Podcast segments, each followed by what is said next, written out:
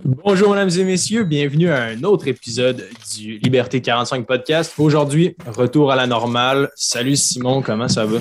Comment vas-tu, Hubert? Moi, ça va très bien. Euh, on est le 8 décembre 2021 euh, lorsqu'on enregistre cet épisode-là. Euh, quelques trucs que je voulais aborder avec toi. Pour les gens qui nous écoutent, je pense que ce serait intéressant de parler des récentes activités du marché boursier. Donc, la plupart du temps sur le podcast, on a beaucoup d'invités, puis un petit peu peut-être l'information evergreen, entre guillemets. Mais cette fois-ci, j'aimerais ça plonger pour le temps des fêtes, voir ce qui se passe. Il y a eu beaucoup, beaucoup d'activités. Euh, donc, pour celles et ceux qui ne sont pas euh, nécessairement très calés sur les marchés boursiers et très connectés sur les nouvelles, euh, est-ce que tu peux leur dire qu'est-ce qui s'est passé récemment? Bah oui, bien sûr. Alors, on a eu un petit, une petite chute là, du, à partir du 25 novembre, à peu près, une chute de environ 4,5%, donc qui n'est pas énorme. Par contre, il y avait quand même on a senti, je pense que toi aussi, une certaine panique sur les marchés en se disant euh, c'est la fin. C'est la fin. Moi, je suis allé dîner justement avec un ami vendredi, puis il me disait Non, mais ah Simon, c'est la fin, là. C'est fini. tu le sais, là. Donc, oui, il y a une certaine panique et on a eu justement la, pire journée de l'année. Euh, je pense que c'était le 26 euh, novembre où ça a été la plus grosse chute, en fait, la pire journée de l'année sur les marchés. Et puis finalement, euh, hier, donc le 7 euh, décembre, on a eu l'une des meilleures journées depuis mars, je pense, sur euh, le marché. Donc on est quasiment, à l'heure où on se parle, revenu à un sommet historique. Le US 500 a repris, comme si de rien n'était, a repris sa, hausse. Puis ben, évidemment, clairement, le, variant COVID en, est clairement pour une, grande partie la cause de, cette chute. Euh, ce qui est drôle, c'est euh, surtout au niveau du, Bitcoin, il y a eu comme une chute de près de 20% euh, cette dernière semaine, puis même plus, je pense, comparativement au all-time high, donc au sommet le plus haut du prix du Bitcoin précédent qu'on avait frappé il y a un ou deux mois, si ma mémoire est bonne. en novembre. Ouais, il y a eu une, une, baisse de près de 40% du, dernier sommet. Là, on est à moins 26% actuellement à l'heure où on se parle. Du dernier sommet? Oui, du dernier sommet qui était euh, aux alentours du 8 novembre, euh, où est-ce qu'on avait été à 67,5 67 500 US, je parle. Et là, aujourd'hui, on est à 50 800 US. Et euh, la différence de pourcentage du, quand, on a, quand on a frappé le bas, le fond du baril cette semaine? Bah, là, il y a eu une grosse bougie euh, rouge hein, qui touchait 41 euh, 800, donc on parlait de 38% environ. Right, c'est ça, exactement, exactement. merci euh, pour, pour les chiffres accurate. Fait que c'est près de 40% Il y a aussi un index là, pour les gens qui nous écoutent qui pourrait être intéressant. C'est un indicateur de la peur que, dans le fond, le bitcoin.org donne sur Twitter. Vous pourrez aller voir, jeter un coup d'œil, on va mettre les tout ça dans l'épisode. Ce qui est intéressant, c'est qu'il y a des métriques qui permettent de mesurer le sentiment de la peur des investisseurs. Puis euh, dans des moments de panique comme ça, évidemment, comme tu l'as déjà dit, c'est le meilleur moment pour acheter, right? Souvent, les gens voient Cyber Monday, Black Friday pour acheter des biens matériels. Non, non, c'est pas ça qu'il faut faire. C'est Black Friday, quand le marché est dans le rouge, tu prends ton argent et tu l'investis sur les marchés boursiers. Pourquoi? Ben, allez voir la charte du SP 500 ou n'importe quelle charte graphique d'une action lorsque la COVID a été annoncée pour la première fois au mois de mars l'année passée. Euh, vous allez voir, c'était la fin du monde. Il y a eu une chute de comme 30-40% en général. Puis ça a rebondi aussi vite que ça a descendu. quand vous voyez qu'il y a vraiment de la panique, quand, les gens ont peur, quand on voit des annonces dramatiques à la télévision, puis quand on regarde les indicateurs de peur, puis ils sont dans le maximum, souvent, il faut avoir une philosophie contraire à la foule, être un petit peu le mouton noir, puis investir. Je pense que c'est quelque chose qui est enseigné beaucoup dans le bootcamp. Euh, d'ailleurs, j'aimerais ça faire un retour sur le bootcamp, Sim, euh, si t'es down. Euh, mais voilà, fin de la parenthèse, je ne sais pas pourquoi je parlais de ça. Mais allons-y. pour le bootcamp, dans le fond, là, pour, pour les gens qui nous écoutaient et qui nous ont suivis, il y a eu près de 60 à 80 participants à la cohorte numéro 1. Donc, ça a été un lancement là, qui était pas loin de notre objectif. on visait comme 100, 100 participants. Mais on est quand même satisfait du résultat. 82, je pense. Combien? 82? Ouais, 82. Euh, ouais, fait qu'est-ce que tu en retires, Sim, de cette première expérience du bootcamp? Est-ce que tu as reçu du feedback ou euh, qu'est-ce que premier feedback que j'ai reçu beaucoup, c'est que euh, en fait, la majorité des gens m'ont demandé Simon, c'est quand la prochaine sortie du bootcamp? Parce que là, j'avais pas le temps de le faire. J'avais pas le temps de participer en live. Donc, je leur disais, mais c'était pas un événement live, c'était vraiment en vidéo, tu le fais à ton rythme. Euh, et nous, en fait, on est là pour t'épauler. Donc là, j'ai eu vraiment cette réponse de dire, ah, ok, c'était pas un événement où il fallait que je me connecte avec plein d'autres mondes. J'étais comme, non, non, c'est vraiment, on appelait ça bootcamp parce qu'on trouvait ça le mot funny, mais tu le fais vraiment dans le confort de ton salon, chez toi, en allant dans l'autobus, en allant au travail, bref. Euh, donc c'est ça, ça je voulais insister sur le fait que ce n'était pas euh, un événement live, c'est des capsules vidéo qui sont d'ailleurs super bien faites, enregistrées. Il y a aussi celle d'Olivier qui est sortie sur le, Bitcoin qui, fait donc Olivier qui participe à notre à notre bootcamp, qui est exceptionnel. Moi j'ai regardé ces, ces, vidéos, c'est vraiment, nice, hein. bon. Ouais, c'est vraiment vraiment nice. Euh, le retour que j'ai eu, en fait, j'ai eu des super bons retours par rapport justement au niveau de, de, de, de clarté que c'était, c'était vraiment clair. Les gens m'ont dit que c'était vraiment efficace, qu'ils avaient bien compris, qu'eux, ils étaient débutants, puis qu'ils avaient peur de ne rien comprendre, puis que c'était bien euh, expliqué. Donc, pour, pour moi, on a vraiment réussi. Je pense que toi, tu as eu un message d'une personne qui venait de commencer à faire ses investissements sur, sur LinkedIn, hein, je pense. Ouais, right. C'est une madame qui m'avait écrit, euh, elle avait commandé une des, publications, puis elle disait juste qu'elle avait suivi le bootcamp, qu'elle avait déjà fait des rendements sur ses placements.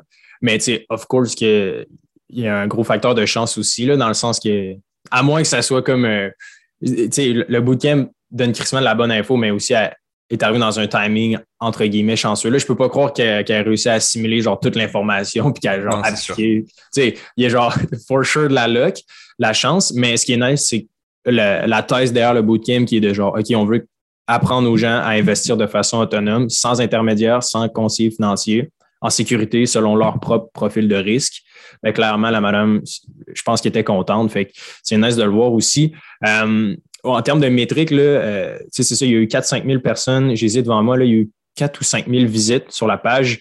Euh, on a eu plusieurs centaines, dans le fond, de personnes qui se sont inscrites comme add to cart, fait, qui ont fait le pas de plus vers l'avant, mais qui n'ont pas acheté. Puis au total, on en a comme 80.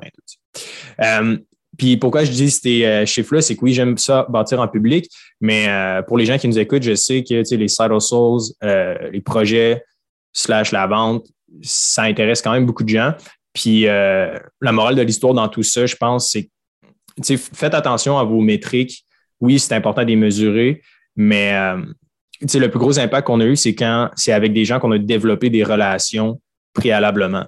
Moi puis Simon, ça fait longtemps qu'on travaille dans le domaine financier. Simon, euh, il a vraiment une approche de contact humain, il a développé plusieurs contacts. Puis tu as beau avoir des belles publicités, tu as beau avoir du beau contenu, mais ce qui est important, c'est vraiment d'aider les gens comme à la base. Aussi simpliste que ça peut paraître, fondamentalement, ça fait toute la différence. Euh, fait que si vous voulez lancer un projet, un side hustle, que ce soit relié à la vente en ligne ou la vente en personne, euh, essayez de développer des vraies relations et des vrais contacts dans votre domaine ou dans votre side hustle.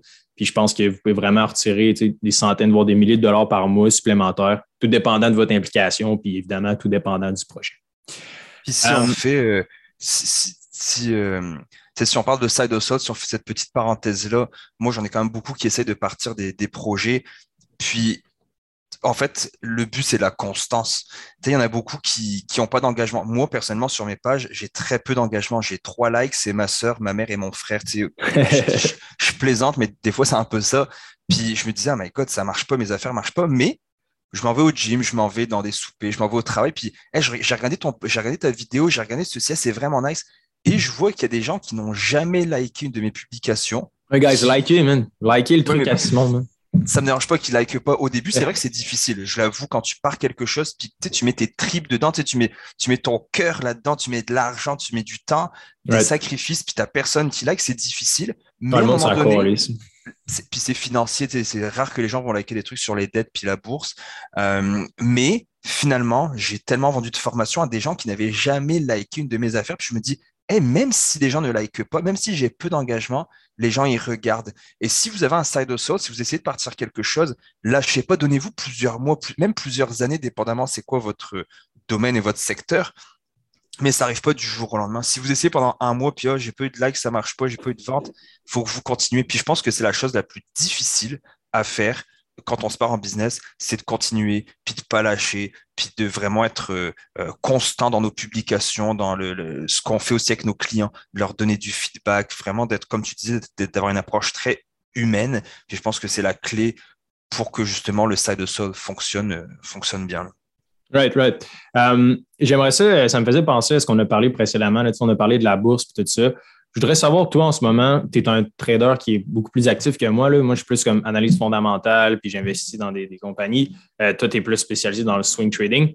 Euh, en ce moment, qu'est-ce qui se passe sur les marchés? Qu'est-ce que tu trades? Est-ce qu'il y a des, des, moves que tu as fait récemment qui sont intéressants selon toi? J'aimerais savoir un petit peu ton, ton pouls là-dessus. J'ai euh, j'ai vendu une coupe de mes positions la semaine passée, puis dont une hier. Euh, qui, étaient, qui étaient des positions un peu plus spéculatives. J'avais Andy Ever, euh, qui était en fait qui est le UFC, puis la lutte, euh, qui me gossait d'avoir dans mon portefeuille. Je voulais faire un swing, puis ça me gossait. J'étais en perte, je suis revenu en hausse, puis je pense j'ai fait 4-5%, je l'ai vendu. J'ai dit, OK, that's it. Euh, moi, ce que je veux faire là prochainement, c'est de continuer à investir dans les big, big tech. Donc, euh, je veux augmenter mes, mon exposition là, encore plus sur euh, les gros de ce monde que j'appelle souvent les inarrêtables. Puis pour moi, c'est le train, il est lancé, il va trop vite, ils sont trop gros. Donc, moi, c'est mes prochains moves, c'est d'augmenter mon exposition sur les banques qui augmentent leurs dividendes. On a l'annonce ce matin à 10 heures, donc euh, qui devrait être passé sur, euh, sur l'augmentation du taux directeur ou non des banques canadiennes. Donc, à voir ce que ça va donner. Euh, les banques canadiennes ont annoncé qu'ils allaient donner plus de dividendes. à part ça, moi, je, vais fouler justement tout ce qui est Apple, Microsoft, Amazon, Facebook. je continue là-dedans. C'est ce c'est ce qui me va très bien et puis, euh, puis les banques. C'est vraiment là-dedans que je vais, que je vais focuser là, pour les prochaines semaines.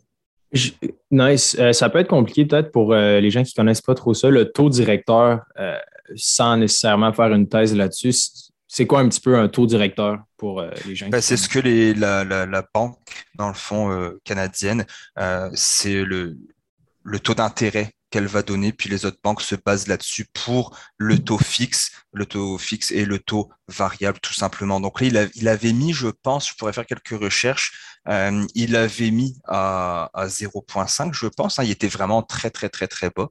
Donc je vais regarder ça actuellement. Euh, Dans le fond, plus le taux euh, directeur est haut, plus l'inflation est faible et plus la valeur du dollar canadien est élevée. plus le taux directeur 0.25. Oui, qu'il est à 0,25, ça veut dire que l'inflation est haute, puis la valeur du dollar canadien est basse. Oui. Puis là, il faudrait regarder euh, qu'est-ce qu'ils vont nous dire euh, pour aujourd'hui. Puis si le, sorti encore. si le dollar, euh, si, je me rappelle plus, si le taux directeur est bas, c'est avantageux ou désavantageux pour les banques? Non, je crois que c'est avantageux pour les banques. Right, c'est avantageux pour les banques parce que leur coût du prêt est beaucoup moins élevé. Tu sais, les frais qu'ils vont payer à la banque vont être beaucoup moins élevés.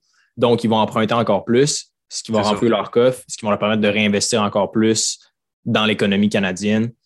Puis, c'est supposé stimuler euh, les marchés.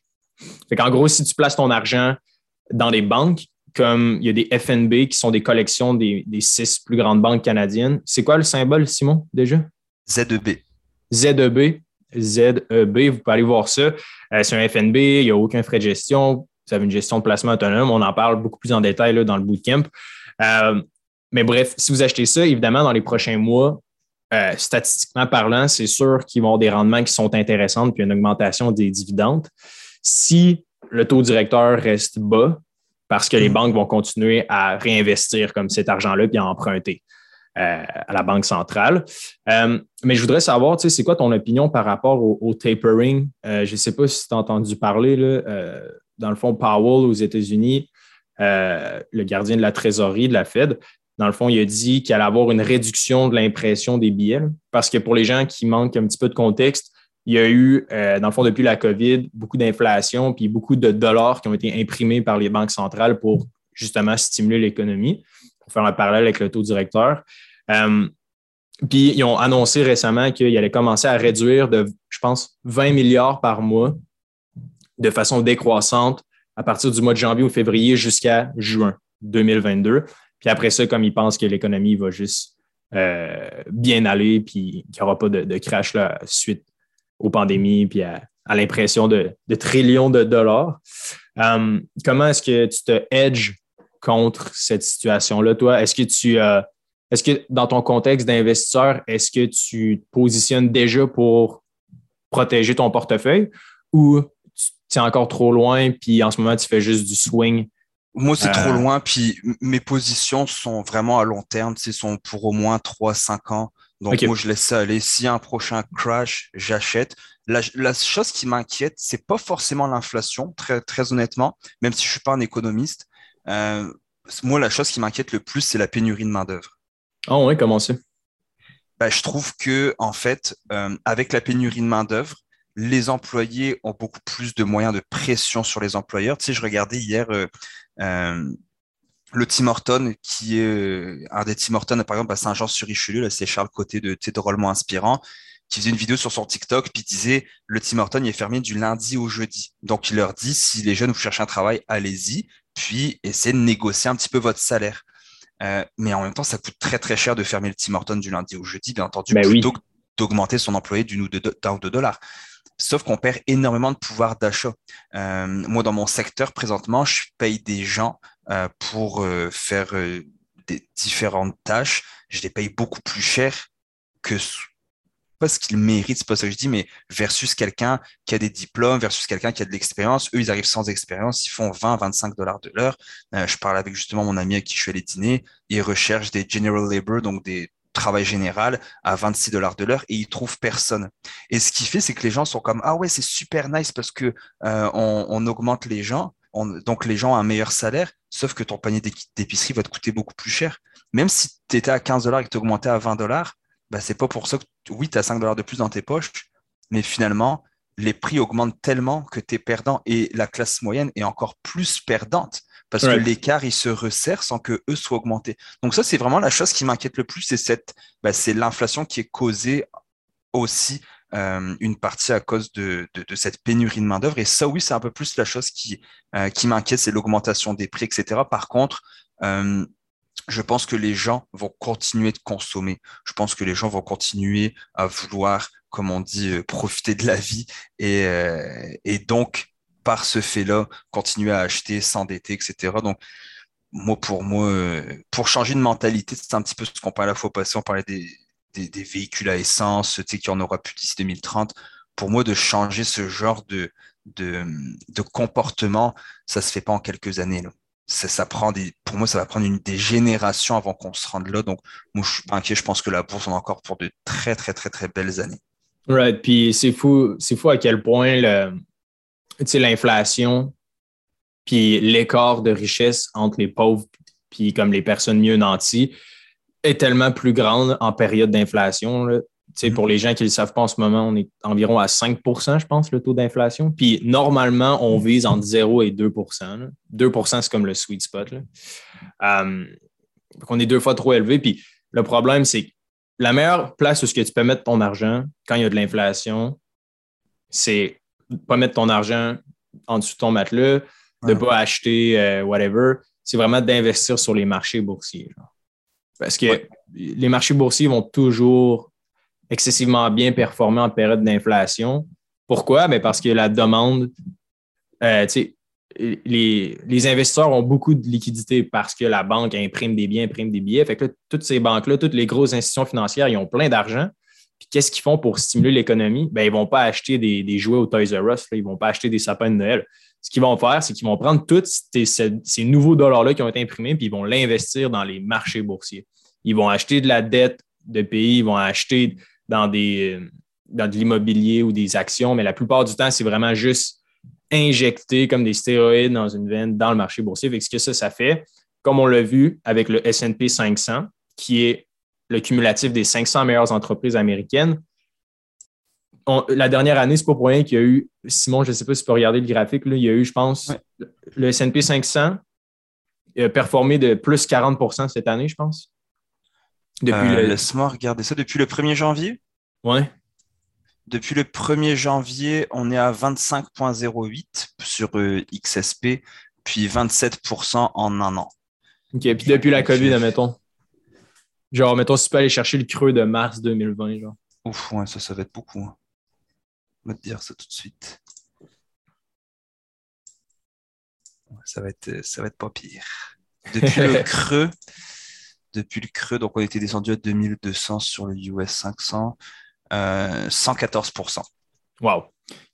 Écoutez ça, guys. 114 OK? Fait que lors de la crise générale, quand tout le monde capotait puis pensait que c'était la fin du monde avec l'annonce de la COVID, si tu aurais mis all-in, tu aurais mis, je sais pas, 10 000, peu importe, tu as combien, 100 000, 10 000, 1000. Donc, tu aurais mis 10 000, tu aurais littéralement, après un an et plus, en date d'aujourd'hui, tu aurais, pratiquement doublé et un peu plus. Genre. Right? Tu serais rendu avec 24 000 si tu aurais mis 10 000 lorsque tout le monde paniquait. Juste dans le SP 500, là, on parle vraiment pas de quelque chose de compliqué. là. Tu fais juste mettre ton cash sur VFV, qui est dans le fond le, le FNB du S&P 500, ou juste dans le S&P 500 avec whatever, le Questrade, Disnat, Wealthsimple. Puis tu aurais, doublé ton cash littéralement en un an. En tout cas, Sans rien faire. sans, sans rien faire, sans aucune analyse technique, vraiment juste avec les fondements de base de genre quand les gens ont peur, quand le marché est dans le rouge, puis quand, quand il y a une panique générale qui s'installe, c'est là qu'il faut que tu prennes tout ton cash et que tu fasses des placements dans, dans les gros indices. Genre. Essaie pas de, te trouver intelligent, genre, puis d'essayer de trouver un, hot stock. Je fais juste miser sur le marché boursier en général, puis le S&P 500, ben, c'est c'est une belle valeur sûre. Euh, je trouve ça fascinant, euh, Sim, à quel point comme c'est possible de faire de l'argent en bourse sans risque et sans prendre trop de temps. là. On s'entend, le, le move que je t'ai parlé du 114 là, ça prend, euh, ça prend 10 minutes à faire. Tu ouvres Oh, ouais, compte, t'ouvres ton compte Questrade, puis c'est ce qu'on montre dans le bootcamp, puis c'est ce que je trouve débile à quel point comme ça serait le fun que ça soit plus accessible puis que ça soit plus simple. Je pense que le format de vidéo du bootcamp, oui, aide, le podcast aussi, la newsletter, le groupe Facebook, mais ça reste que c'est quand même tough de- d'aider les gens à faire le premier pas. Tu sais, je, me rends compte avec le bootcamp puis tout ce qu'on fait, euh, ça reste que c'est quand même compliqué de façon générale. Tu on dirait que les gens ont vraiment peur, puis c'est probablement peut-être la culture ou euh, le message général de Ah, c'est compliqué les finances qui, qui, bloque un petit peu ça. right? Ouais, il y a ça. Puis, tu sais, on, on a une page TikTok, guys, si vous voulez regarder, ça s'appelle Liberté 45, où on- le contenu est quand même un peu plus euh, axé Simon, il vers- danse.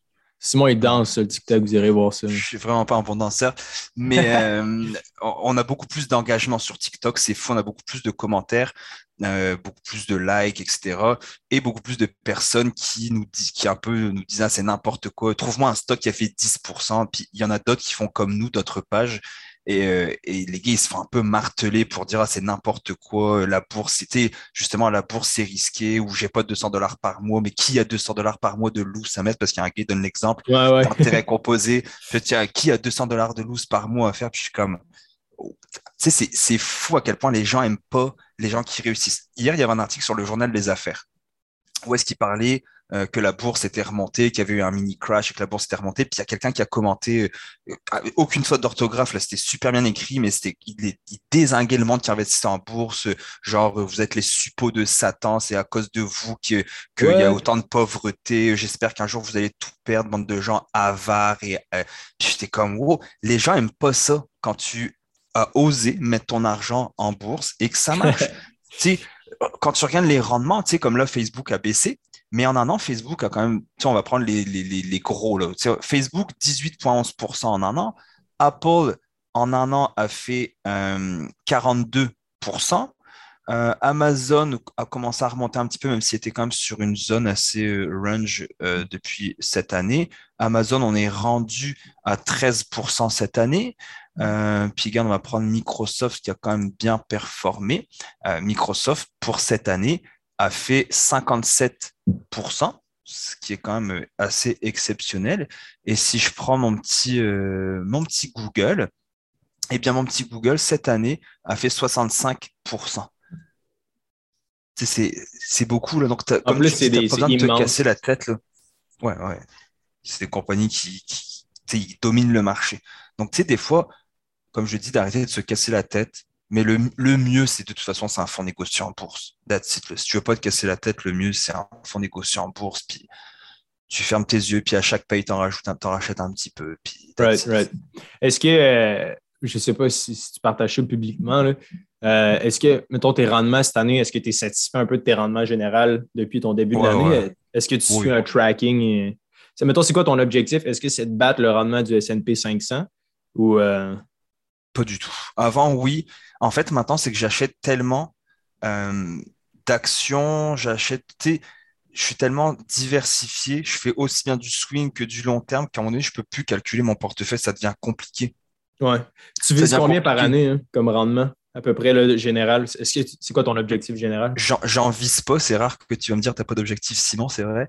Mais j'en vise pas parce que c'est trop éparpillé pour que je puisse le calculer. Ok, ouais. Déjà, j'ai plusieurs comptes j'ai des comptes, euh, j'ai un compte sur Interactive Broker, j'ai deux comptes sur Questrade, j'ai un compte sur Simple, donc ça, ça, devient un petit peu compliqué à calculer.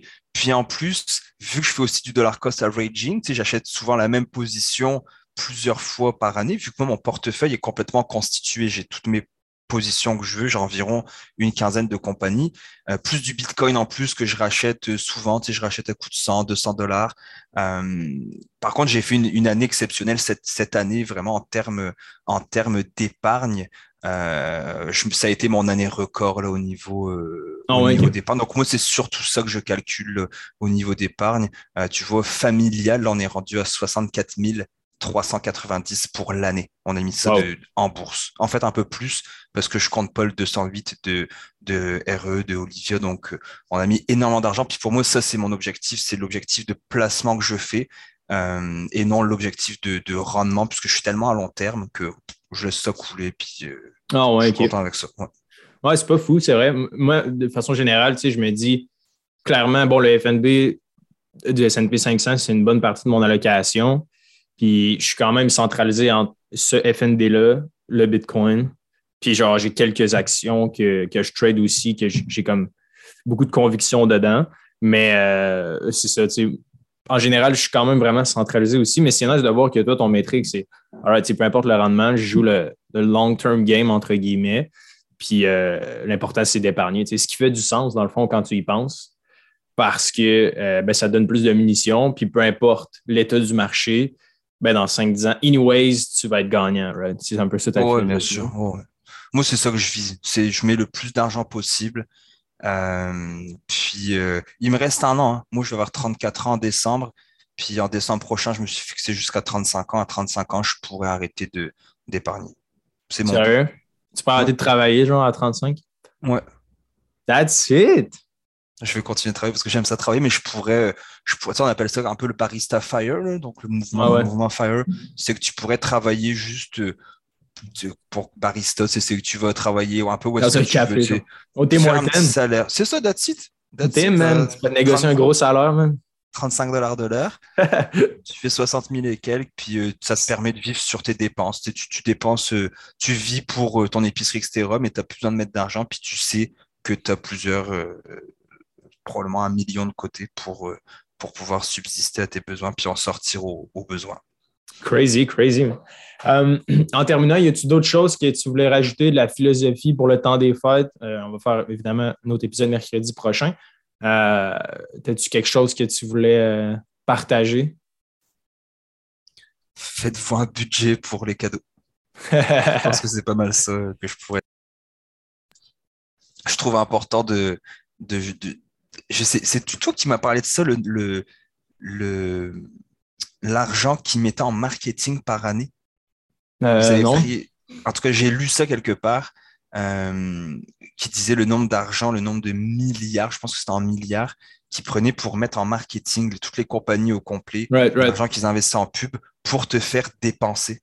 Puis j'ai trouvé ça affolant, j'étais comme, oh, c'est fou, mais ça marche. Tu sais, c'est vrai que quand tu es dans l'euphorie de Noël, tu sais, juste si tu as Amazon, le nombre de courriel que tu reçois pour dire Hé, tu avais regardé ça sur Amazon, le veux-tu encore? Puis j'avais, je me suis acheté un micro justement pour nos podcasts. Et euh, oh, that's it. il m'envoie encore des publicités pour dire un micro comme ça? euh, Non, un autre micro. Un micro euh, cravate. Nice, nice. Puis euh, il m'envoie encore des publicités pour dire ah, T'en veux-tu un autre etc. Là, je me suis acheté une nouvelle chaise de bureau. Pareil, je me fais harceler de chaises qui coûtent genre 800 pièces. Je suis comme tabarnouche maintenant, avec les, le remarketing, avec les pixels, Facebook, etc., ils vont te chercher. Tu, sais, tu parles d'un truc de vive voix, puis ils vont aller te chercher. Mais euh, je dirais que tout est dans l'équilibre, même si je ne suis pas la personne la plus équilibrée du monde.